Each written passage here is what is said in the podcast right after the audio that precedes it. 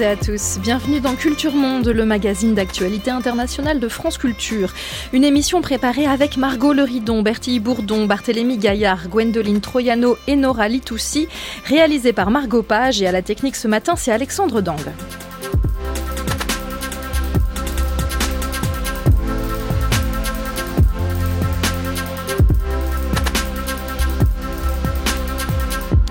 Comme chaque vendredi, notre séquence Retour de terrain dédiée au reportage avec aujourd'hui Armin Arefi, journaliste au point qui revient du Liban.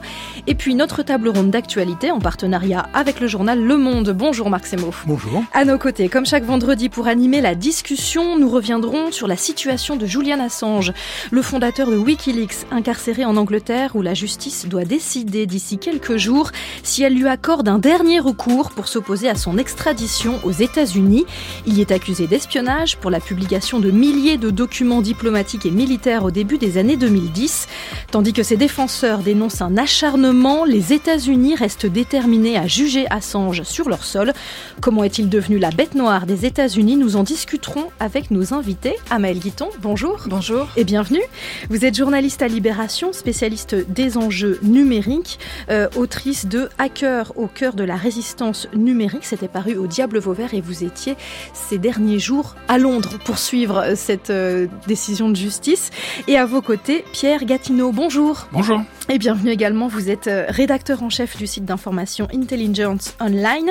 Vous êtes le co-auteur avec Philippe Vasset de Conversations secrètes, le monde des espions, c'était paru chez Fayard et France Culture, et puis aussi de Armes de déstabilisation massive. Rendez-vous donc dans une vingtaine de minutes. Et pour commencer, eh bien, place à notre retour de terrain. Bonjour Armin Arefi. Bonjour. Vous êtes grand reporter au journal Le Point pour lequel vous vous êtes rendu dans le sud du Liban Ici, tout près de la frontière, les échanges de tirs sont devenus quotidiens entre l'armée israélienne et le Hezbollah depuis le 7 octobre. 270 morts côté libanais, dont 40 civils, plus de 80 000 personnes évacuées et de nombreux bâtiments détruits. Des dommages que l'on constate aussi du côté israélien où l'on déplore 16 victimes, dont 10 soldats. Et si chacune des parties déclare ne pas souhaiter un affrontement d'ampleur, c'est bel et bien une guerre ouverte qui se déroule de part et d'autre de la frontière où la situation a toujours été précaire depuis 2006 et les civils y sont particulièrement exposés. Vous écrivez, Armin Arifi, qu'au sud Liban, les affrontements sont meurtriers sont quotidiens. Est-ce que vous pouvez nous décrire un peu plus précisément la situation, notamment sur le plan sécuritaire, pour les habitants du sud Liban? Alors, euh, tout a commencé en fait le 8 octobre, au lendemain des attaques, euh, des attentats du Hamas euh, en, Israël. le Hezbollah lui-même affirme qu'il a entamé les hostilités contre Israël, et ça c'est nouveau. D'habitude, chaque partie se rejette la faute du déclenchement des hostilités. Là, c'est le Hezbollah qui a commencé en solidarité dit-il, avec ses frères palestiniens. C'est ainsi qu'il nomme le, Hamas. Et ce qui est étonnant, c'est que c'est une étrange guerre, en fait. La guerre est totalement différente de ce que l'on peut euh, voir ou en tout cas lire sur euh, Gaza, car les journalistes n'y ont pas accès. Là, il s'agit euh, d'affrontements tout de même sporadiques, mais qui ont lieu chaque jour. Euh, quand on va dans le sud Liban, déjà, c'est beaucoup plus difficile. Ça les témoins au début de cette guerre qui ne dit pas son nom. savoir qu'au départ, on pouvait aller tout proche de la frontière, au bas du mur du, de sécurité qui a été dressé par Israël le long de la ligne bleue, donc cette frontière non officielle qui n'a pas encore été réglée entre Israël et le Liban. Et on n'a pas, on n'est pas dans une guerre totale, c'est-à-dire qu'on a chaque jour des bombardements ici et là, on ne voit pas les combattants, en tout cas au sud Liban, du Hezbollah, euh, on a simplement tout à coup depuis une position euh, entre, on va dire, les euh, au milieu de la végétation et, des forêts de, de, de, la zone, un tir de roquette qui est euh, envoyé en direction d'Israël et derrière des représailles qui frappent des bâtiments. On ne voit pas, comme je l'ai dit, les combattants du Hezbollah et d'ailleurs les membres du Hezbollah qui sont tués, on ne les voit que lors des funérailles en fait qui sont organisées de manière assez quotidienne. C'est là qu'on se rend compte effectivement que des combattants du Hezbollah ont été tués. pour ce qui est de la population, oui, il y a quand même des bâtiments détruits dans les villages limitrophes. Il y en a un paquet le long des 120 kilomètres qui séparent Israël du sud Liban et un grand nombre d'entre eux, comme vous l'avez dit, environ 80 000, peut-être jusqu'à 100 000, ont été obligés d'être déplacés plus au nord vers la ville de Tyr, un peu plus donc au nord entre Beyrouth et la frontière israélienne, vers la ville de Saïda, sauf que au cours des euh, derniers jours, euh, on a des bombardements israéliens qui, pour la première fois, ont également visé euh, ces localités, faisant également des victimes civiles, environ 10 le 14 octobre, le, pardon, le 14 mars, 14 février, excusez-moi, dernier. Il y a encore euh, deux jours, euh, une femme et une fillette ont été tuées également euh, dans un, dans un bombardement dans un village au sud. Des évacuations donc préventives qui ne suffisent pas à assurer la sécurité des habitants. C'est 80 000 personnes, 83 000 exactement, qui ont été évacuées un peu plus au nord. Où ont-elles pu trouver refuge? Dans quelles conditions? Et aujourd'hui, quelles sont leurs perspectives de retour dans leur village? Les conditions sont assez euh, spartiates euh, et ne sont pas les mêmes euh, qu'en Israël où, en tout cas, certains des déplacés ont été relogés dans des hôtels. Là, il s'agit de gymnases. J'ai été moi-même dans des gymnases, dans des, salles de classe d'écoles, de collèges, où des familles entières sont entassées dans de petites salles où il n'y a pas d'électricité, en tout cas pendant 12 heures. C'est là où j'étais à, à 12 heures pendant la journée. On, on est dans le, dans le noir, les couloirs sont noirs. Euh, les gens bénéficient tout de même euh, de la générosité de certaines municipalités et également celle du Hezbollah, dont on sait qu'il est très fort sur tout ce qui est action euh, sociale. les gens, notamment les, les, jeunes, aimeraient retourner chez eux, mais ils ne se font pas vraiment d'illusions sur un retour proche, étant donné que depuis en tout cas cinq, c'est au cours des cinq derniers mois, les combats sont allés crescendo. chaque partie affirme qu'il ne veut pas la guerre, mais le nombre de victimes chaque jour euh, plus important. Maintenant, ce qui est également intéressant, c'est que euh, quand on discute un peu plus en profondeur avec ces déplacés, ils en veulent avant tout à l'armée euh, israélienne, car il s'agit quand même de bombardements israéliens qui font des victimes, y compris civiles, vous l'avez dit tout à, tout à l'heure, 42. Mais à mot couvert, quand on va un peu plus loin, ils en veulent aussi au Hezbollah. Ils ne comprennent pas tout cas pas tous, mais en tout cas certains, ne comprennent pas pourquoi euh, le mouvement libanais euh, islamiste chiite a lancé euh, les hostilités, alors que d'un point de vue économique, le Liban est déjà dans une situation totalement exsangue, avec une crise économique sans précédent, 80% de la population qui se trouve sous le seuil de pauvreté, et globalement une population qui ne veut pas la guerre, même si elle estime aujourd'hui qu'elle est attaquée sur son territoire par l'armée israélienne. Et c'est ce dont témoigne par exemple Saloua, une femme d'une quarantaine d'années, que originaire d'un village accolé au mur de séparation, qui a trouvé refuge à Tyr et qui, euh, et qui parle, qui, qui vous dit tout est sale ici, nous recevons peu de nourriture. C'est une guerre psychologique de vivre ici et pourtant elle se contraint à rester là pour euh, assurer l'éducation euh, des membres de sa famille. Armin Arifi, vous avez aussi rencontré Amar Moussaoui, qui est le chargé des affaires internationales du Hezbollah, dans un immeuble de la banlieue sud de Beyrouth. Quelle raison vous avance-t-il de la reprise des, hostilités par le Hezbollah? Comment justifie-t-il justement cette reprise des hostilités qui porte, que vous venez de le dire, aussi un risque en termes de, euh, de, euh, de, soutien de la population. On va y venir un peu après, la, question de, la popularité du Hezbollah au Liban. Mais voilà, comment lui justifie-t-il la reprise des hostilités?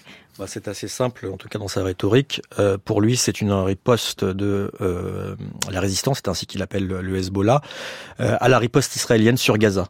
Savoir que pour lui déjà le 7 octobre, il minimise euh, les euh, massacres euh, du Hamas. Il estime, c'est ce qu'il me dit. Il minimise, il nie surtout le fait que des civils aient été tués. Pour lui, le Hamas n'aurait visé que des cibles militaires. C'est ce Exactement. Et c'est un peu d'ailleurs ce que l'on retrouve dans la rhétorique des dirigeants du Hamas. Il n'y a pas, y compris d'ailleurs dans le dans celle des, des, Iraniens. Donc effectivement, tous les membres de cet axe de la résistance anti-Israël estiment que le Hamas n'a pas commis, contre toute évidence d'ailleurs, qu'il n'a pas commis de massacre de civils et que ils utilisent certaines informations qui ont été diffusées dans les médias israéliens, comme par exemple le quotidien Red, sur le fait qu'il y a eu des bavures, il y a eu, je crois, un hélicoptère qui a visé des civils qui fuyaient, je crois, le festival Nova, mais il le généralise à toutes les victimes civiles, alors qu'il est quand même établi que les combattants du Hamas ont fait un grand nombre et ont massacré un grand nombre de civils, en plus des soldats israéliens euh, qu'ils ont euh, tués. Donc voilà, on parle, il parle à Marmoussaoui de génocide à Gaza, et pour lui, euh, comme d'ailleurs pour Saïd Hassan Nasrallah, le fondateur et le pardon pas le fondateur, le secrétaire général du Hezbollah, c'est une guerre de solidarité avec le camp palestinien, avec le Hamas, qu'il appelle lui aussi d'ailleurs la résistance islamique, mais c'est également pour lui une protection du territoire libanais. Il y a eu euh, dans la presse américaine des responsables américains qui ont fait fuiter l'information selon laquelle ils auraient évité euh, le cabinet de guerre israélien de lancer une guerre euh, préventive contre le Hezbollah au lendemain, quelques jours après le 7 octobre. Euh, il s'avère que certains membres au sein du cabinet de guerre israélien auraient été favorables à ce que euh, le euh, qu'ils règlent leur compte au, au, Hezbollah, s'appuyant sur des informations d'Israël selon lesquelles le Hezbollah s'apprêtait à lancer une attaque comme celle du 7 octobre du Hamas. visiblement, cela n'a pas convaincu les, les Américains, notamment donc l'administration Biden, qui a pesé de tout son poids pour que cette guerre n'ait pas lieu. Et euh, voilà, donc ça, dans l'argumentaire du Hezbollah, c'est également protéger euh, le territoire libanais euh, de d'une volonté prêtée à Israël de vouloir envahir le Liban, comme cela a déjà été le cas en 1982 et en 2006 lors de la guerre des 33 jours. Donc réaction au bombardement sur Gaza, protection du territoire libanais. La question aujourd'hui est jusqu'où le Hezbollah est prêt à aller? Quatre mois depuis la reprise des, des hostilités, vous le disiez, des bombardements et, des hostilités tous les jours. Euh, le Hezbollah dispose-t-il de moyens euh, de dissuasion militaire suffisants pour euh, faire prolonger cet affrontement et, et, voilà, jusqu'où sont-ils prêts à aller, sachant que ce responsable vous dit quand même, nous ne voulons pas la guerre, nous ne voulons pas un affrontement. Il y a, quelque chose d'assez paradoxal. Oui, totalement. Alors, jusqu'où ils veulent aller, ça a l'air très clair, en tout cas dans leur discours, c'est jusqu'à la fin euh, des hostilités euh, à Gaza. C'est ce pourquoi il euh, affirme bombarder et tirer des roquettes sur sur Israël. Maintenant, ce qui est totalement paradoxal, c'est que dès le début, en tout cas dès le premier discours du secrétaire général du Hezbollah, Hassan Nasrallah, il a fait savoir qu'il n'y aurait pas, qu'il ne voulait pas en tout cas de guerre totale avec Israël. C'est ce que répète aujourd'hui dans les colonnes du Point Amar Moussaoui. Nous ne voulons pas de guerre totale. Pourquoi? Parce que, comme je vous l'ai dit tout à l'heure, la situation économique du Liban est exsangue. La population ne souhaite pas de conflit. Euh, elle est déjà dans une euh, dans un état, en tout cas, voilà, social et, économique déplorable. 80%, comme je l'ai dit, de personnes sous le seuil de pauvreté. Et ils savent pertinemment que le Liban pourrait ne pas se relever euh, d'un nouveau conflit avec euh, Israël. Mais en même temps, euh, le Hezbollah donc continue à bombarder les donc le territoire israélien. Mais ce qui est intéressant, c'est que on voit même que chaque fois en tout cas, depuis, il y a eu deux phases dans cette euh, guerre qui ne dit pas son nom. La première phase du mois d'octobre jusqu'à fin décembre, où on avait vraiment un, cycle attaque-représailles euh, lancé par le Hezbollah. Et depuis le début du mois de janvier, on sent que les Israéliens, en tout cas c'est l'avis de nombreux observateurs sur place, reprennent l'avantage, euh, visent pour la première fois, en tout cas depuis plusieurs années, des cadres, des hauts cadres du Hezbollah, visent de plus en plus haut le territoire israélien. C'est-à-dire qu'on n'est plus dans des attaques cantonnées à la frontière, au village environnant de la frontière israélo-libanaise et qu'on de plus en plus au nord. Ça a été le cas à Beyrouth avec l'élimination euh, du numéro 2 du bureau politique du Hamas, Saleh al-Harouri. Ça a été le cas avec aussi plusieurs hauts commandants de la force Radouane, donc l'unité d'élite euh, du Hezbollah. Donc on sent qu'aujourd'hui Israël a repris l'avantage et qu'à chaque fois les représailles euh, du Hezbollah, donc sur le territoire israélien, elles vont également de plus en plus vers le sud, mais elles font attention à ne pas dépasser la ligne rouge, à savoir de ne pas faire de victimes, en tout cas un grand nombre de victimes, un carnage, de, donc un grand nombre de victimes civiles. Et donc, euh, cette retenue apparente du Hezbollah, Israël aujourd'hui en profite pour faire avancer, euh, en tout cas, euh, les, armes et avancer sa cause, en sachant que les Israéliens, et ce qui est aussi très important de comprendre côté israélien, c'est qu'ils ne veulent plus de retour au statu quo ante ce qui est la situation qui régnait le 6 octobre. comme vous l'avez dit tout à l'heure, 100 000, environ 80 à 100 000 Israéliens ont été déplacés par les affrontements avec le Hezbollah. ils ne sont plus prêts à retourner dans leurs habitations dans le nord d'Israël, à moins qu'il y ait un changement dans la situation. Un changement, ça veut dire quoi? Soit un accord diplomatique, politique avec le Hezbollah pour que le Hezbollah se retire de la zone proximité immédiate de la frontière, soit euh, une guerre totale. Et aujourd'hui, quand euh, de nombreux Israéliens de ces euh, villages ont été, qui ont été déplacés parlent à la presse, ils ont envie de régler leur compte au, au Hezbollah. Donc on sent clairement que dans le cabinet de guerre israélien aujourd'hui, il y a des ministres comme le ministre de la Défense Yoav Galant ou le Premier ministre Benjamin Netanyahu qui ne seraient pas contre l'idée de frapper et d'ouvrir un véritable contre le Hezbollah, alors que d'autres euh, personnes comme Benny Gantz, euh, l'opposant euh, numéro un Netanyahou, ou Gadi Eisenkot, l'ancien chef d'état-major de l'armée israélienne, sont plus dans la retenue parce qu'ils estiment qu'Israël ne pourrait pas tenir un conflit sur deux fronts, à la fois le nord d'Israël avec le Hezbollah et Gaza avec le Hamas. Et d'ailleurs, Israël a donné jusqu'à fin février hein, au Hezbollah pour une sécurisation du, nord du territoire israélien, une menace qui a été réitérée récemment le problème, c'est que le Hezbollah, lui, euh, dit il n'y aura rien, il n'y aura aucune négociation euh, sans cesser le feu à Gaza. Donc, d'une certaine manière, le Hezbollah, le Hezbollah lie euh, la situation à, sa frontière à la situation à Gaza. Et ça, c'est un point non négociable aujourd'hui, malgré l'ultimatum fixé par Israël. C'est en tout cas les positions de base de chacun, chacune des parties qui, se, veulent donc intransigeantes.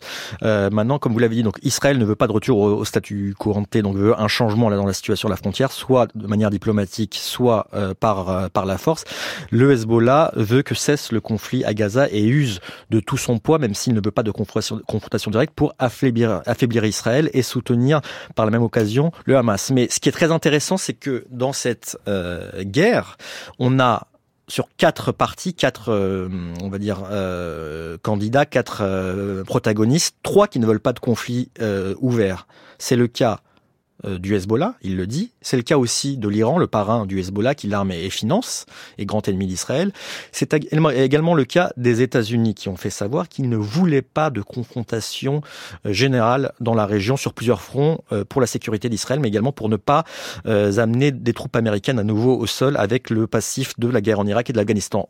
face à eux, il y a Israël. Israël, comme je vous l'ai dit, le cabinet de guerre est divisé. Ils veulent un changement à la frontière, mais certaines voix plus, on va dire, modérées ne veulent pas de conflit direct avec le Hezbollah D'autres, comme Netanyahou ou euh, Yoav Galant, le ministre de la Défense, ne verraient pas d'un mauvais œil l'ouverture d'un autre front qui pousserait les Américains à s'engager, peut-être malgré eux, au, secours d'Israël en cas de, guerre avec le Hezbollah, euh, en sachant que le Hezbollah est autrement plus fort et puissant que le Hamas parce qu'il dispose de environ 100 000 euh, roquettes et missiles, dont des missiles de précision, euh, et que ces missiles pourraient, s'ils le décidaient, ce n'est pas encore le cas aujourd'hui, viser euh, de grands centres urbains israéliens sur tout le territoire. C'est une menace d'une autre nature. C'est une menace d'une autre nature. Et là-dessus, le système anti de défense antiaérienne Iron Dome israélien ne ferait pas le poids car ils ont une telle force de frappe, le Hezbollah, qu'ils pourraient très rapidement saturer cet espace, cette, ce système et donc viser, s'ils le souhaitent, euh, des, des, centrales nucléaires, par exemple, c'est ce que dit souvent euh, le secrétaire général Hassan Nasrallah, en cas de conflit ouvert, ce que pour l'instant, il ne souhaite pas. Armin Arefi, euh, sur la ligne de crête de, sur la frontière entre Israël et, et le Liban, il y a une force armée de l'ONU, des casques bleus, 10 200 hommes présents depuis plusieurs années et qui ont pour mission de veiller au cessez-le-feu officiellement en vigueur depuis 2006. Aujourd'hui, à quoi sert cette force? A-t-elle les moyens d'empêcher un embrasement? Alors déjà, il faut rappeler que cette force, donc la FINUL, la Force des Nations Unies, euh, depuis 2006, elle a permis quand même de garder la frontière relativement calme, donc pendant maintenant, on va dire, à peu près euh, 18 ans. Euh, dans cette période d'escalade, eh ben, elle est bien en peine de faire respecter le cessez-le-feu, étant donné qu'elle est elle-même prise euh, en étau et prise, elle a été visée par des bombardements, et que la seule chose que peuvent faire les combattants dans ce moment-là, c'est de s'abriter dans les bunkers qui longent la ligne bleue, donc la ligne de démarcation, la frontière provisoire entre Israël et le Liban. On parlait de trois blessés légers du côté des casques bleus. Exactement, trois blessés légers et quand ils le peuvent, ils euh, abritent également des euh, villageois libanais qui fuient les combats. Donc c'est une force aujourd'hui qui est bien en peine de faire, de, de, jouer son rôle. Maintenant, il faut oublier que c'est pas, on n'est pas dans le cadre d'une force de l'OTAN qui est partie prenante dans les combats. Elle est juste là pour vérifier l'application euh, du cessez-le-feu entre les deux euh, protagonistes qui sont aujourd'hui toujours techniquement en guerre avant même d'ailleurs le 8 octobre et essayer de rapporter toutes les violations de part et d'autre de la frontière. Maintenant, elles ont aussi également un autre rôle qui n'est pas qui n'est pas négligeable, c'est celui justement de permettre aux deux parties de parler, euh, en sachant que euh, le chef de la FINIL, qui est un, général espagnol, euh, parle avec les Israéliens, mais parle avec l'armée libanaise qui, à ce moment-là, elle transmet les messages au Hezbollah. Donc il n'y a même pas de discussion, en tout cas d'un point de vue officiel, direct entre le Hezbollah et la FINIL, en sachant que le Hezbollah, en tout cas sa force armée, est considérée comme une force terroriste par l'Union européenne et les États-Unis. Merci, merci beaucoup Armina Refi pour euh, ces précisions, cette analyse sur la situation dans le sud Liban, votre reportage Israël-Hezbollah, l'autre guerre qui enflamme le Proche-Orient et l'interview réalisée avec le chargé des affaires internationales du Hezbollah est à lire dans le journal Le Point. On fera un lien sur la page de Culture Monde. Merci beaucoup. Merci à vous.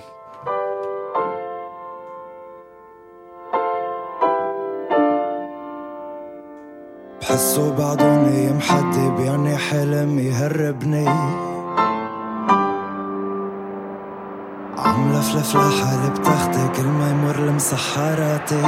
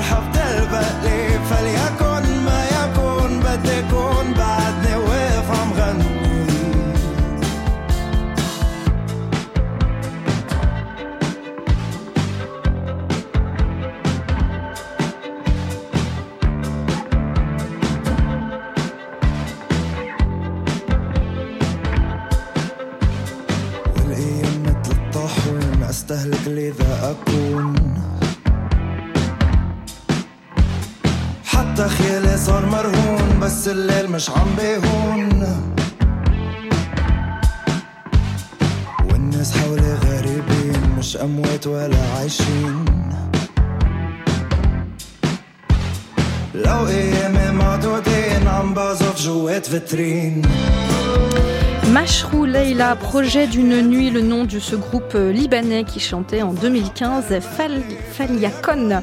Et c'est avec ces mots eh bien, qu'on quitte le Liban direction l'Angleterre.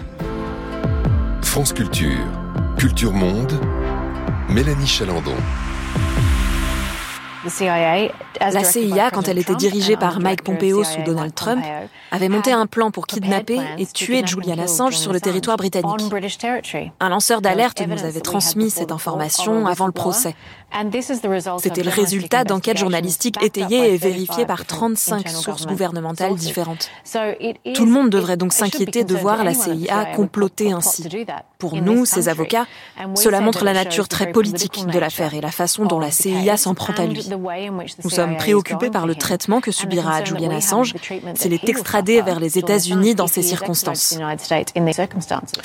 L'avocate de Julian Assange, Jennifer Robinson, interrogée par GB News en début de semaine alors que la justice britannique examinait le nouveau et dernier recours déposé par les avocats du fondateur de Wikileaks contre son extradition aux États-Unis. Réclamé depuis des années par la justice américaine, Julian Assange est accusé d'espionnage pour avoir rendu public au début des années 2010 des milliers de rapports confidentiels militaires et de câbles diplomatiques, lesquels contenaient des informations sensibles notamment sur les agissements de l'armée américaine en Irak et en Afghanistan. 15 ans plus tard, malgré l'état de santé dégradé de Julian Assange, le fait qu'il ait déjà passé plusieurs années en détention et les nombreuses mises en garde contre l'atteinte à la liberté de la presse que constituerait son extradition, les États-Unis paraissent déterminés à juger sur leur sol celui qui a longtemps fait figure d'ennemi public. Assange, une obsession américaine, point d'interrogation. On en discute avec Amael Guiton et Pierre Gatineau et on commence avec vous, Marc Semo. Oui, merci Mélanie. La Wikileaks, c'est effectivement une saga diplomatico-judiciaire à nul autre pareil. La publication en 2010-2011 avec le relais de grands quotidiens, dont en France Le Monde, de 500 000 rapports secrets des actions menées par l'armée américaine montrait les horreurs de ces opérations en Irak et en Afghanistan. La publication de 250 000 câbles du département d'État dévoilait la réalité crue de la diplomatie de Washington. Alors, il n'y avait pas de grande révélation, mais ces documents classifiés, même si pas ultra secrets, illustraient toutes les dérives de la guerre contre le terrorisme menée par l'administration Bush. Ce fut un séisme, et cela explique l'acharnement des autorités américaines contre Julian Assange, passible de décennies d'années de prison au titre de l'espionnage Act qui date de la Première Guerre mondiale. Avec ce coup d'éclat, Assange a contribué à faire naître un nouveau journalisme, celui des lanceurs d'alerte, mais il en incarne aussi toutes les impasses et les possibles manipulation. Pour la Russie, la Chine et autres néo-empires autocratiques qui veulent remettre en cause la domination occidentale sur le système international, la guerre informationnelle est devenue un front essentiel. Mais quelles que soient les limites et ses compromissions possibles, le fondateur de Wikileaks a malgré tout fait œuvre utile pour ce droit fondamental qu'est la liberté de l'information. C'est aussi pour cela que cet acharnement judiciaire des autorités de Washington doit cesser. Barack Obama n'avait-il pas lui-même gracié Chelsea Manning, analyste du Pentagone, condamné à 35 années de prison pour avoir fait fuiter ses documents? Merci beaucoup, Marc Semo. Euh, on commence avec vous, Amael Guidon, parce que vous étiez à, Londres ces derniers jours, vous avez suivi euh, la, la, la, la, décision de justice, mais qu'on ne connaît pas encore, puisqu'elle sera rendue euh, le 5 mars. Quelle était l'ambiance aux abords euh, du palais de justice, du côté des soutiens d'Assange? Et puis, est-ce que vous pouvez nous rappeler en un mot l'enjeu de cette décision qui va tomber le 5 mars, d'un point de vue judiciaire? Alors, le 5 mars, au plus tôt. Hein, ça peut mmh. intervenir après. L'équipe de défense d'Assange parie sur quelques semaines, voire quelques mois. Donc, on, on, est quand même là dans, dans, dans l'attente complète. Euh, y a le, y, alors pour, pour le, la procédure judiciaire euh, britannique, en particulier en matière d'extradition, est assez complexe. Hein. Donc, euh, euh, en fait, ce qui s'est passé, c'est qu'en première instance, en janvier 2021, la juge a rendu une décision euh, qui était euh, défavorable à l'extradition au nom de la santé d'Assange et du risque qu'il se suicide s'il venait à être extradé.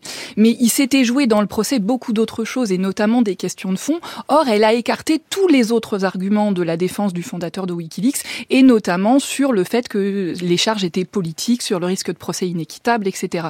Donc là, tout l'enjeu, en fait, c'est une, une audience sur une demande d'appel.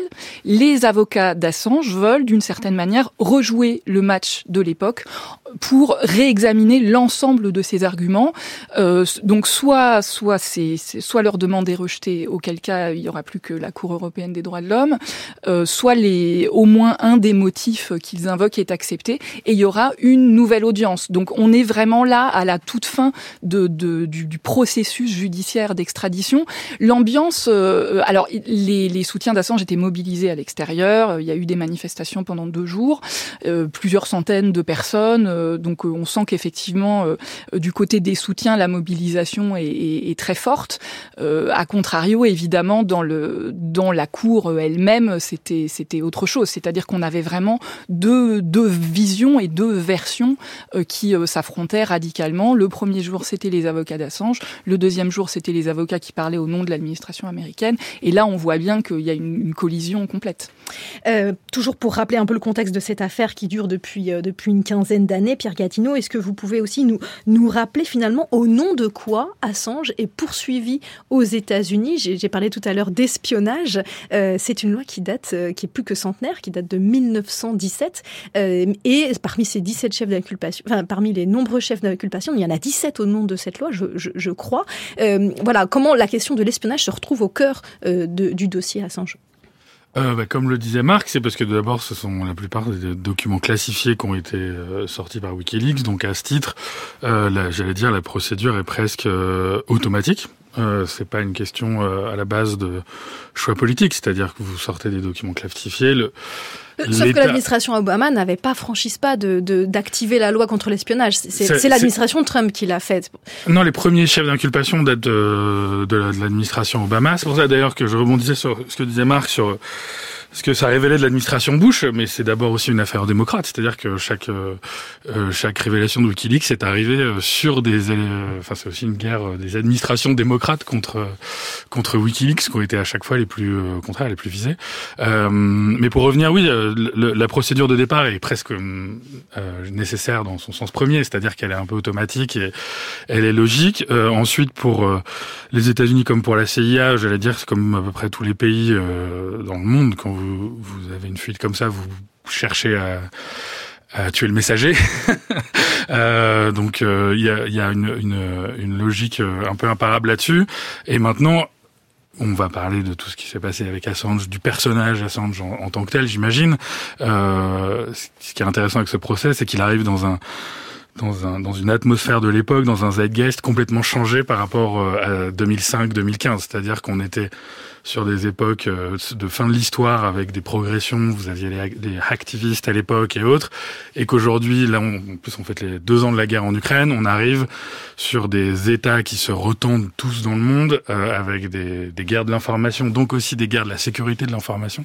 Euh, et donc, vous avez aussi l'envie d'en découdre avec un personnage devenu teinté euh, par Moscou qui qui permet aussi à Washington de pousser beaucoup plus euh, son avantage dans tout le dossier, c'est-à-dire de dire regardez depuis le début on vous le disait et et euh, on, on arrive avec aussi et c'est je trouve important de le dire des médias qui se réalignent.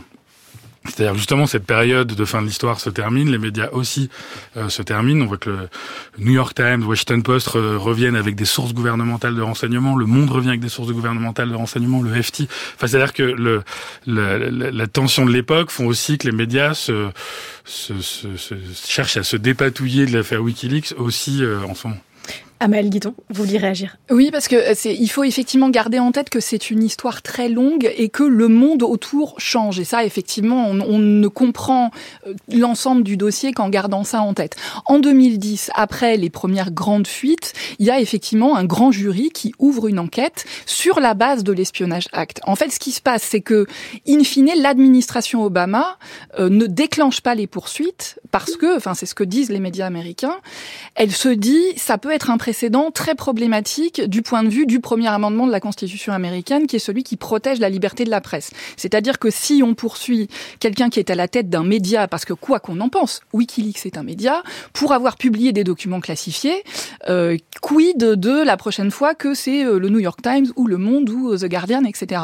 Et effectivement, l'administration Trump, elle, elle franchit le pas dans un contexte qui est aussi celui de nouvelles publications de Wikileaks sur des documents internes à la CIA c'est le moment des déclarations de Mike Pompeo qui qualifie Wikileaks de service de renseignement hostile non étatique. Et donc, eux, ils y vont et tant pis pour le premier amendement.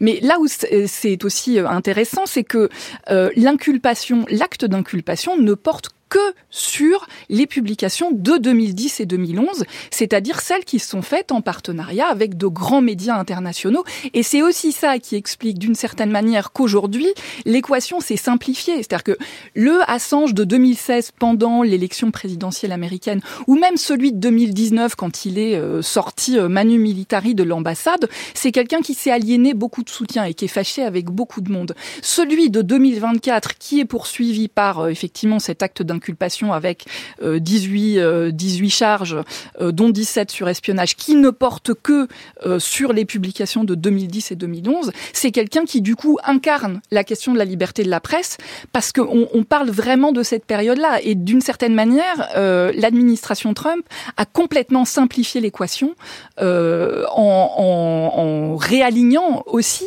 euh, les grands médias qui ont participé à ces fuites derrière Assange. Euh, c'est on, on, est dans on est, on est dans quelque chose de quasiment chimiquement pur en fait, comme si on était revenu à la situation de 2011, alors même qu'effectivement le monde autour a beaucoup évolué. Justement sur ce point, le, monde autour a beaucoup évolué. Alors est-ce qu'aujourd'hui une telle histoire, la publication de tels documents serait possible?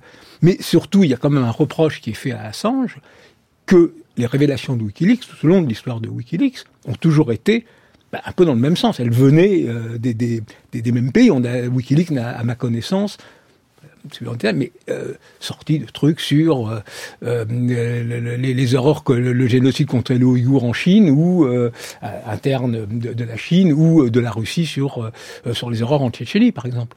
Bah alors ça, c'est aussi effectivement toute l'histoire de la plateforme elle-même, et, et, ça aussi, c'est passionnant. C'est-à-dire que quand on reprend l'histoire de WikiLeaks, qui est créée en 2006, à l'époque, Assange, il a une vision du monde qui est extrêmement claire. WikiLeaks est une machine à détruire le secret d'État. Bon, et, et c'est une machine technique qui permet d'anonymiser la source. Mais quand on regarde, et on retrouve aujourd'hui des traces hein, de ce qu'était le site de Wikileaks en 2006, il disait, nous, on attend des révélations depuis des lanceurs d'alerte, des régimes oppressifs, euh, la Chine, la Russie, etc. Sauf que en 2010, qu'est-ce qui se passe? C'est une source américaine qui livre des centaines de, de, milliers de documents américains et d'une certaine manière, l'histoire à ce moment-là, elle bascule. C'est-à-dire que ça bascule dans une guerre de tranchées entre Wikileaks et l'administration américaine. Et je pense qu'on ne peut expliquer toute l'histoire suivante que de cette manière-là. C'est-à-dire que la révélation appelle la révélation. Wikileaks devient d'une certaine façon une plateforme à faire passer du renseignement confidentiel américain, peut-être autant que c'était une plateforme qui permettait presque par construction à beaucoup de gens de, de, de blanchir de l'information confidentielle en fait, parce que c'est aussi construit comme ça. Et, et puis par ailleurs, il faut aussi euh, garder en tête que quand il se retrouve enfermé dans l'ambassade à partir de 2012, euh, il s'enferme aussi intellectuellement. C'est-à-dire que il y a, y a, une évolution qui est, qui est, qui est très forte. On, on parle de quelqu'un qui au départ est très influencé par une forme de libertarianisme. En 2012, quand il est enfermé dans l'ambassade, il est plutôt, euh, on va dire, à cultiver les amitiés bolivariennes, à mettre en avant le soutien d'État sud-américain. Et puis euh, en 2016, euh, il, il, peut être à raison accusé de complaisance avec la Russie parce qu'il y a une forme de campisme aussi, je pense. C'est-à-dire que les ennemis de son ennemi principal, qui est de l'Empire américain, pour aller très vite, euh, sont finalement des, des, des alliés de fait. Euh, et il y a une pratique en réalité de plus en plus opportuniste chez lui de la fuite à ce moment-là. Mais, mais si on la replace dans le temps long, effectivement, il y a beaucoup de choses qui s'expliquent par la manière dont, dont il s'est retrouvé très directement confronté à Washington. Il y a un point aujourd'hui qui est central et que vous disiez tout à l'heure, les, les avocats de, de Julian Assange essayent de remettre sur le tapis, c'est la question du travail journalistique et euh, du fait que, que Wikileaks ait mis euh, sur le devant de la scène euh, des informations à caractère d'intérêt public. Pierre Gatineau, dans votre ouvrage, vous racontez comment les journalistes du Guardian notamment euh, à l'époque, ont collaboré euh, avec euh, Wikileaks et cette collaboration n'a pas été toujours facile. En, tout cas, euh, a posteriori, beaucoup ont raconté qu'il était compliqué de travailler avec Wikileaks et que finalement, euh, le, il, il, lui, il manquait à lui et à l'organisation un recul journalistique pour éditorialiser, même aussi anonymiser certaines sources qui pouvaient enfin, avoir des, des, répercussions, des risques su, sur le terrain. Et de, ça veut dire que finalement cette question de savoir si Wikileaks a été un média, si Assange est un journaliste, elle, reste quand même pas encore tranchée. Oui, en fait, mais c'est pour rejoindre euh, ce que disait Amel, c'est qu'en fait, euh, comment dire, tout, tout, militant qui est en mission euh, dans des guerres de l'information finira par être manipulé. Dans le sens où, par définition, si vous avez un but et une mission, des gens vont comprendre qu'en vous nourrissant d'une telle manière, vous, vous allez servir de, de canal d'information. Donc c'est par même c'est c'est ce que vous disiez par euh, campisme et autres, c'est-à-dire que petit à petit, vous devenez un, un nexus vers pour euh, pour euh, taper la même cible en permanence, sans même vous en rendre compte spontanément, sans même que vous en soyez l'initiateur. Euh, on a un journaliste du Point en plateau. Le, le, le, le dossier de, de, cette semaine, je crois, sur les ingérences, et, et c'est toute la question de d'être un agent d'influence, un agent d'ingérence ou juste un idiot utile. Euh, Assange, de, de ce point de vue-là, rejoint des figures comme Philippe Hadji ou d'autres de la guerre froide, c'est-à-dire que par anti-américanisme, petit à petit, euh, bien sûr que des gens vont comprendre qu'en vous nourrissant, euh, vous allez exister encore plus, vous allez être, vous allez avoir une visibilité encore supérieure. Donc par des, enfin c'est par le simple fait même de votre mission de départ, qui est lutter contre les secrets d'État, euh, que des gens vont comprendre qu'ils ont intérêt euh, à vous à servir de vous. Euh, ce qui est intéressant, c'est que justement, le, pour moi, l'opinion et le, les choses changent quand il s'attaque au camp du bien. C'est-à-dire quand, le, quand il reprend la boîte mail de, du directeur de campagne d'Hillary Clinton, c'est là où il y a un renversement, j'allais dire euh, chez les progressistes, dans, le, dans, le, dans, les camps médiatiques, dans les communautés journalistiques, parce qu'ils se retrouvent à attaquer la gentille, en fait, dans l'histoire.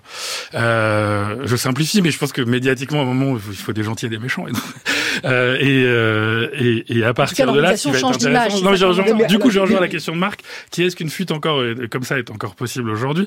Ce qui est intéressant, c'est que le, le le, le, le, leak du Parti démocrate vaccine euh, pour le coup les médias en se disant ah mince euh, des opérations de hacking et leaking peuvent être en fait faites euh, pour déstabiliser des démocraties et autres. Et donc en fait aujourd'hui ce qu'on aurait des types de leaks comme ça oui on en a tous les jours.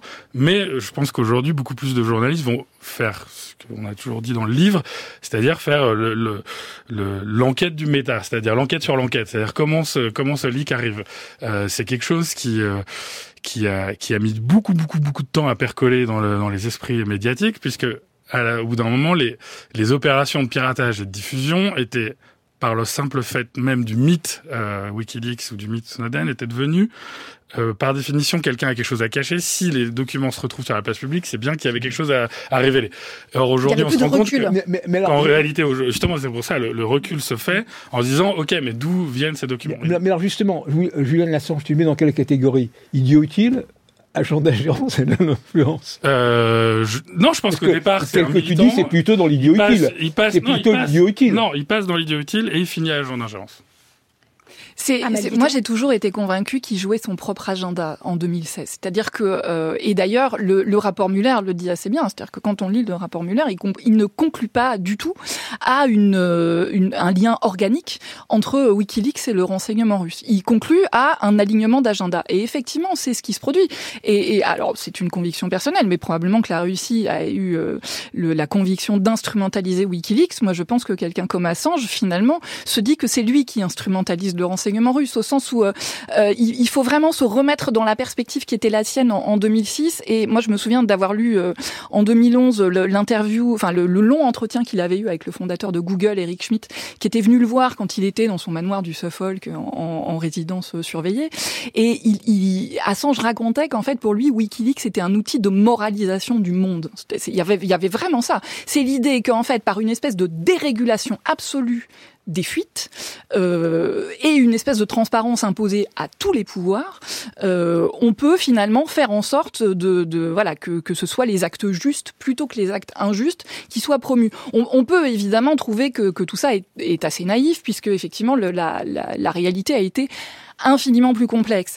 Euh, ceci étant, euh, il ne faut pas non plus oublier qu'il n'y aurait pas eu les grandes enquêtes, notamment de, de l'ICIJ, enfin le consortium international de journalistes, avec les, les Panama Papers, les LuxLeaks, etc. S'il n'y avait pas eu WikiLeaks au départ, c'est-à-dire il faut aussi voir la manière dont ça a, euh, euh ça a ouvert quand même des... Euh, ça, ça, a été complètement précurseur et, et d'une certaine manière, d'ailleurs, tout ce qui lui a succédé, euh, ils ont aussi appris sans doute probablement de, de, de ces erreurs, parce que c'est vrai qu'à l'époque les collaborations avait été euh, avait été assez compliqué avec les grands médias.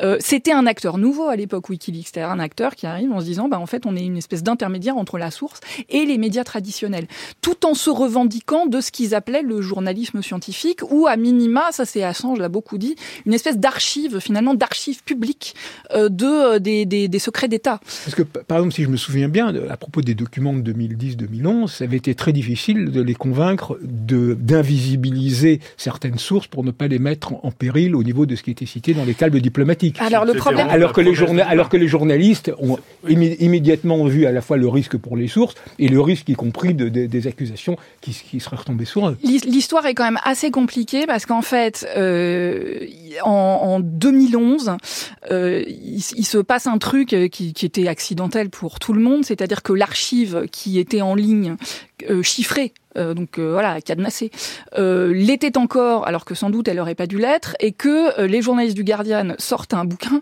dans lequel ils écrivent le mot de passe de l'archive. Voilà, donc elle s'est retrouvée à un moment donné euh, un peu à l'air libre, et en fait elle a été publiée intégralement, non caviardée, par un autre tout petit média très peu connu qui s'appelle Cryptome, mais en fait elle était, elle était déjà malheureusement dans la nature. Donc là, il y a quand même eu aussi un concours de circonstances un peu particulier. Au moment des, des journaux de guerre afghans et, et irakiens, il y avait eu du caviardage des, des noms d'individus. Enfin, ils y étaient pas, ils y étaient pas opposés par principe. Je pense que c'était l'objet de négociations pour savoir où est-ce qu'on met le curseur entre ce qu'on laisse et ce qu'on ne laisse pas. Et ça, effectivement, ça a fait l'objet de discussions et, d'affrontements parfois entre, entre les rédactions et à rompre la promesse de départ. Mais sur les noms d'individus, sur, sur les noms d'individus dans les journaux afghans, enfin, il y en avait quand même qui avaient été enlevés. Donc, hein, hmm. c'est à un moment donné, il y avait eu aussi. Pour comprendre euh, pourquoi WikiLeaks a été contre, c'est que par définition, ça rompt la promesse de départ de transparence totale. Euh, pour revenir à, aujourd'hui, à la question qu'on pose sur euh, euh, l'acharnement, en tout cas c'est ce qui est reproché aux États-Unis, l'acharnement judiciaire contre Julian Assange, en tout cas la détermination des États-Unis à récupérer Julian Assange, à le juger sur leur sol. Comment est-ce qu'on explique Différentes administrations se sont succédées à la Maison Blanche. On a bien compris que les démocrates avaient, avaient une dent particulière contre Julian Assange depuis le piratage des, des emails d'Hillary Clinton. du côté de Donald Trump, il y a eu des choses aussi très changeantes. Le candidat Trump de 2016 était plutôt bienveillant envers Wikileaks. Comment est-ce qu'il va changer euh, vis-à-vis euh, d'Assange, Pierre Gatineau? Euh, non, c'est ce qu'on disait euh, tout à l'heure, c'est-à-dire qu'il y a aussi, euh, euh la, je pense que s'il y a une administration qui a une dent constante contre WikiLeaks, ça reste la CIA. Donc, et je pense que dans ce contexte-là, l'un des leaks qui effectivement l'un des moins connus, mais qui est en fait l'un des plus dommageables, c'est Vault 7, c'est quand même euh, c'est comment dire? Ce sont tous les outils, les cyber-outils euh, utilisés par la CIA pour pénétrer euh, d'autres systèmes informatiques. Le, drame de, de, de Vol7, c'est pour ça que vous n'avez pas que la CIA en réalité, vous avez quand même beaucoup de, partenaires dans les, pays dits du Five Eyes, Royaume-Uni, Canada, Australie, Allemagne, France, qui râlent contre ce leaks particulier, puisque en fait, le fait de l'avoir sorti fait que des lignes de code entières ont été réutilisées après par d'autres pays. Donc vous avez, vous avez eu par ce leak une dissémination euh, de capacités euh, offensives qui a été, euh, je pense, qui est aussi l'une des raisons pour lesquelles d'autres, on va dire, d'autres communautés du renseignement occidental se sont retournées contre contre WikiLeaks. Je pense que Vol7 est à la fois l'un des moins médiatiques et en, réalité l'un des plus importants dans le dans la compréhension de pourquoi tout le monde s'acharne. et donc la CIA, à partir de, de, de, de le début mais même Volkswagen et autres, n'a qu'une idée fixe, quoi. Euh, n'a plus qu'une idée fixe. Euh, maintenant, l'administration Trump a euh, des besoins politiques, c'est que effectivement au départ ils sont pour puisqu'ils sont contre les démocrates. Faut jamais oublier que surtout en période électorale, les États-Unis sont moins un pays que juste une, un, grand canyon qui s'affronte. et à partir de là, lui, quand il arrive à la Maison Blanche, il a, il a son ses services qui lui rappellent ça, et il a un besoin de se distancier euh, de la Russie euh, assez vite en réalité. Donc c'est aussi un argument politique de dire regardez, je suis pas abruti euh, et on va on va, les, on va, continuer à les poursuivre. Aujourd'hui, à Guiton, comment est-ce que l'administration Biden voit le sujet On est dans un contexte géopolitique qui a beaucoup changé. Vous l'avez rappelé, de tensions inédites avec la Russie depuis la fin de la guerre froide. Aujourd'hui, des voix s'élèvent pour faire un parallèle entre Assange et Navalny, défendant l'idée qu'il s'agirait de prisonniers politiques au destin euh, euh, semblable, d'hommes qui seraient euh, poursuivis en raison de leur critique envers un pouvoir. Qu'est-ce que ça nous dit d'une sorte de pression qui existe? Et finalement est-ce que Biden n'aurait pas intérêt à assouplir les, les poursuites envers, envers Assange pour ne pas être accusé d'en faire un martyr? Ben, en même temps, euh, il n'a pas tellement donné de, de, de signaux de cet ordre-là. Si on, si on reprend effectivement l'histoire, le grand jury ouvre son enquête en 2010. L'administration Obama n'y va pas pour les raisons qu'on a rappelées tout à l'heure, c'est-à-dire qu'il pense que le précédent serait trop grave. L'administration Trump y va pour les raisons effectivement que, que j'évoquais tout à l'heure et que Pierre Gastino réévoquait, c'est-à-dire que il, y a, y a ce leak en 2017, il y a ce besoin de se distancier euh, effectivement euh, de la Russie, et l'administration Biden, d'une certaine manière, elle, elle, elle s'en arrange bien parce que il y a effectivement le, le, précédent de 2016 et je pense qu'il y a effectivement une une haine du camp démocrate contre Assange qui, qui est très forte. Euh, c'est euh, et en même temps c'est pas simple pour eux parce que effectivement du fait de la nature même de l'acte d'inculpation euh, et du fait des publications qui sont visées, euh, ils, ils, se retrouvent à avoir contre eux toutes les grandes ONG internationales et tous les grands médias internationaux qui disent que cette extradition ne doit pas avoir lieu et que les charges doivent être abandonnées. Donc on, on est euh, presque dans un, on, on est presque à, à, front renversé par rapport à ce qui, à, à la situation telle qu'elle pouvait euh, être décrite dans ces rapports de force euh, encore, encore en 2016. Et, et, en même temps peut-être que, enfin peut-être que c'est compliqué aussi, enfin qu'ils estiment en tout cas qu'il y aurait un trop grand coût politique à, à abandonner les poursuites, effectivement à la fois dans le contexte international actuel, du fait de leur base aussi qui probablement doit pas porter Assange dans son cœur. Enfin, c'est toujours effectivement des, des questions de En tout cas, pour le moment, les signaux, enfin, il y a, aucun signal de l'administration Biden qui, irait dans, dans le sens d'un abandon des poursuites. Et juste, non, mais juste même pour une question de, j'allais dire, de logique sécuritaire, vous pouvez pas abandonner les poursuites en fait. Vous, ne, le simple risque de créer un précédent et de quelqu'un peut se dire je peux sortir des documents et je peux get away with it, enfin m'en sortir à la fin est une j'allais dire une névrose de, de l'État sécuritaire américain, vous, vous, pas de la politique, mais vraiment de, des agences. C'est-à-dire que vous, vous, pouvez créer un précédent. Effectivement, ils ont le... condamné les lanceurs d'alerte quand même de manière et, systématique ces et, et Chelsea Non, Manning justement, a quand en même fait, ils ont créé, c'est ça, euh, le, la, voilà. la, perversité de la chose, c'est qu'ils ont créé des, des systèmes de lanceurs d'alerte au sein de l'administration et maintenant, une fois que ça, ça a été fait, ils peuvent courir après les lanceurs d'alerte qui ne respectent pas les procédures de lanceurs d'alerte qu'eux-mêmes ont créées au sein de l'administration. C'est pour ça que c'est juridique, c'est très américain, donc juridique, mais c'est assez marrant. Vous écoutez Culture Monde. Amaël Guiton et Pierre Gatineau sont nos invités pour parler du cas Julian Assange. Et comme chaque semaine, nous sommes en partenariat avec Cartooning for Peace. Cette association de dessinateurs du monde entier, c'est la bulle Cartooning. Il fait le clown Mais on a été créé pour faire rire les hommes, mon Ah si et le dessin qui nous est parvenu cette semaine nous vient de Suisse. Il est signé du célèbre caricaturiste Patrick Chapat et c'est avec l'image d'un immense aimant en forme de fer à cheval que Chapat a tenté de représenter la détermination des États-Unis à récupérer Julian Assange. À gauche, côté américain, un général, l'uniforme bardé de médailles, le visage assombri par sa casquette militaire. À droite, côté britannique, le frêle prisonnier Julian Assange, vêtu d'un pyjama à rayures entravé par un boulet. Au milieu, l'océan Atlantique qui sépare les deux pays et au-dessus duquel le militaire américain a braqué cet immense aimant qui attire irrésistiblement le boulet auquel est attaché Julian Assange. On le voit vaciller et il serait même totalement happé par la force d'attraction s'il n'était retenu par plusieurs mains anonymes qui l'ont empoigné in extremis. Un dessin à découvrir sur le fil du compte X Twitter euh, et de Culture Monde et sur la page internet de notre émission. Euh, une réaction à un dessin, à ce dessin et euh, une question. Qui sont ces mains?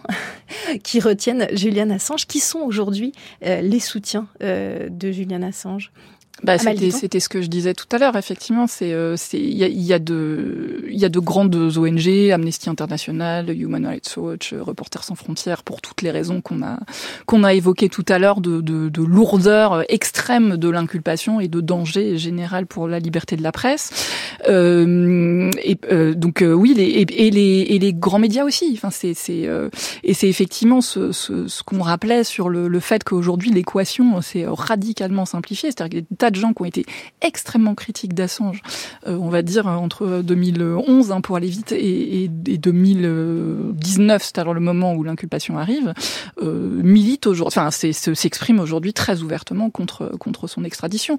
Donc euh, donc effectivement il y a ce il y a cette cette force là d'une certaine manière de, qui est une force morale, mais alors qu'est-ce que ça peut contre la volonté de l'administration américaine d'une part et un système judiciaire britannique qui jusqu'ici, euh, à l'exception de la première instance où il a été quand même systématiquement défavorable, c'est ça la vraie question. Il y a aussi des États. Euh, récemment, l'Australie a voté une résolution qui appelait à cesser les, poursuites judiciaires euh, con, contre Julian Assange. Il faut rappeler que Julian Assange est un ressortissant australien, mais c'est nouveau jusqu'à présent. Les Australiens n'avaient pas, ou en tout cas avaient fait le service minimum pour leurs ressortissants. Est-ce que, à part l'Australie, on voit, en plus des médias et des associations, et, des États prendre la défense de Julian Assange, Pierre Gatineau La Russie aussi peut-être Certes. Qui appelle Snowden oui, c'est ça, c'est un peu ça.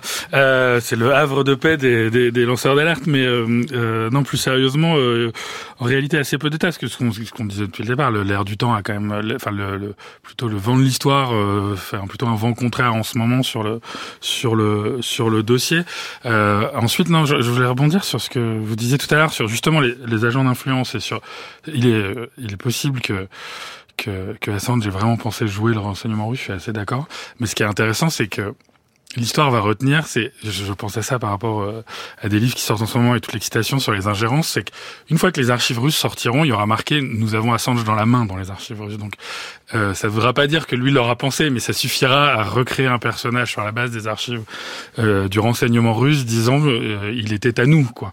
Euh, donc ça, ça sera, je pense, assez dommageable. Et le dernier point sur votre cartoon, je suis très étonné justement, les, les gens sont en costume sombre qui retiennent Assange. On aurait pu imaginer des, des couleurs plus chatoyantes pour les grands militants. de, je trouvais ça assez étonnant. On fera la remarque à Patrick Chapat, le dessinateur suisse, auteur de, de cette euh, caricature. Qu'est-ce qui reste aujourd'hui de l'organisation Wikileaks euh, sans son, sans son fondateur, sans son rédacteur en chef?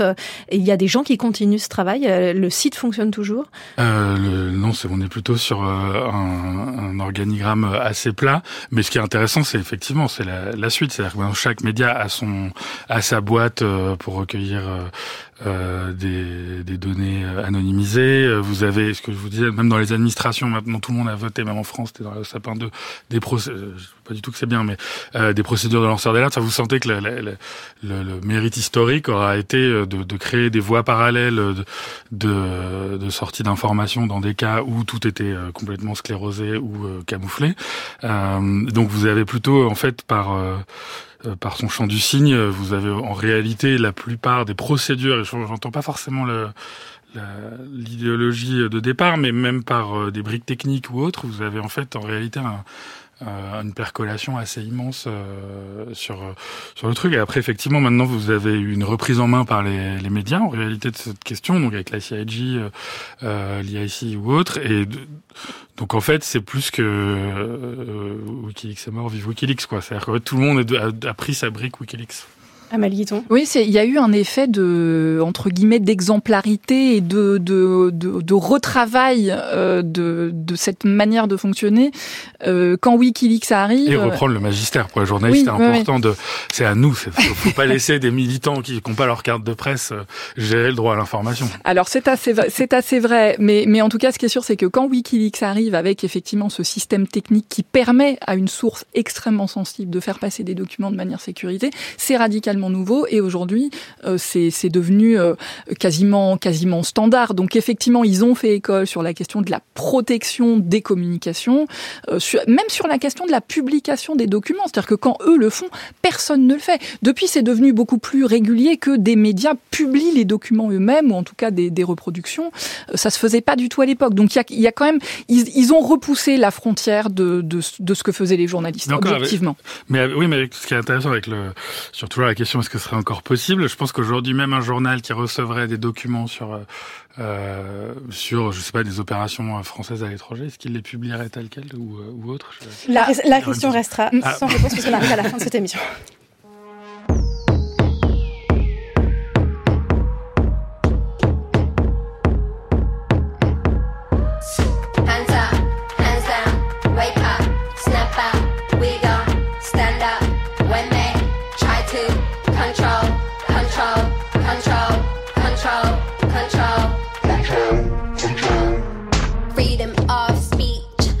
school's.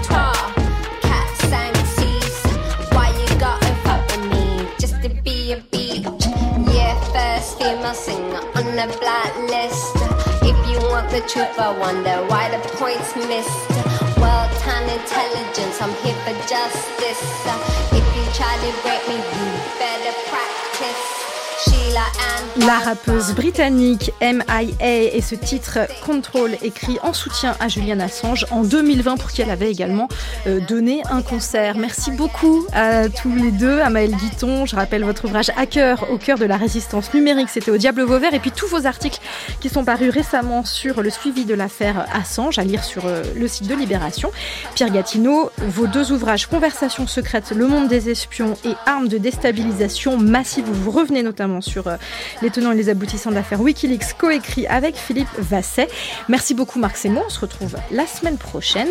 Et lundi, euh, eh bien, on se retrouve pour une nouvelle série dans laquelle nous nous demanderons Comment le conflit entre Israël et le Hamas divise le monde Nous reviendrons sur le malaise des pays arabes, sur la place de la cause palestinienne en Amérique latine, sur le choc provoqué par le 7 octobre au sein des communautés juives américaines.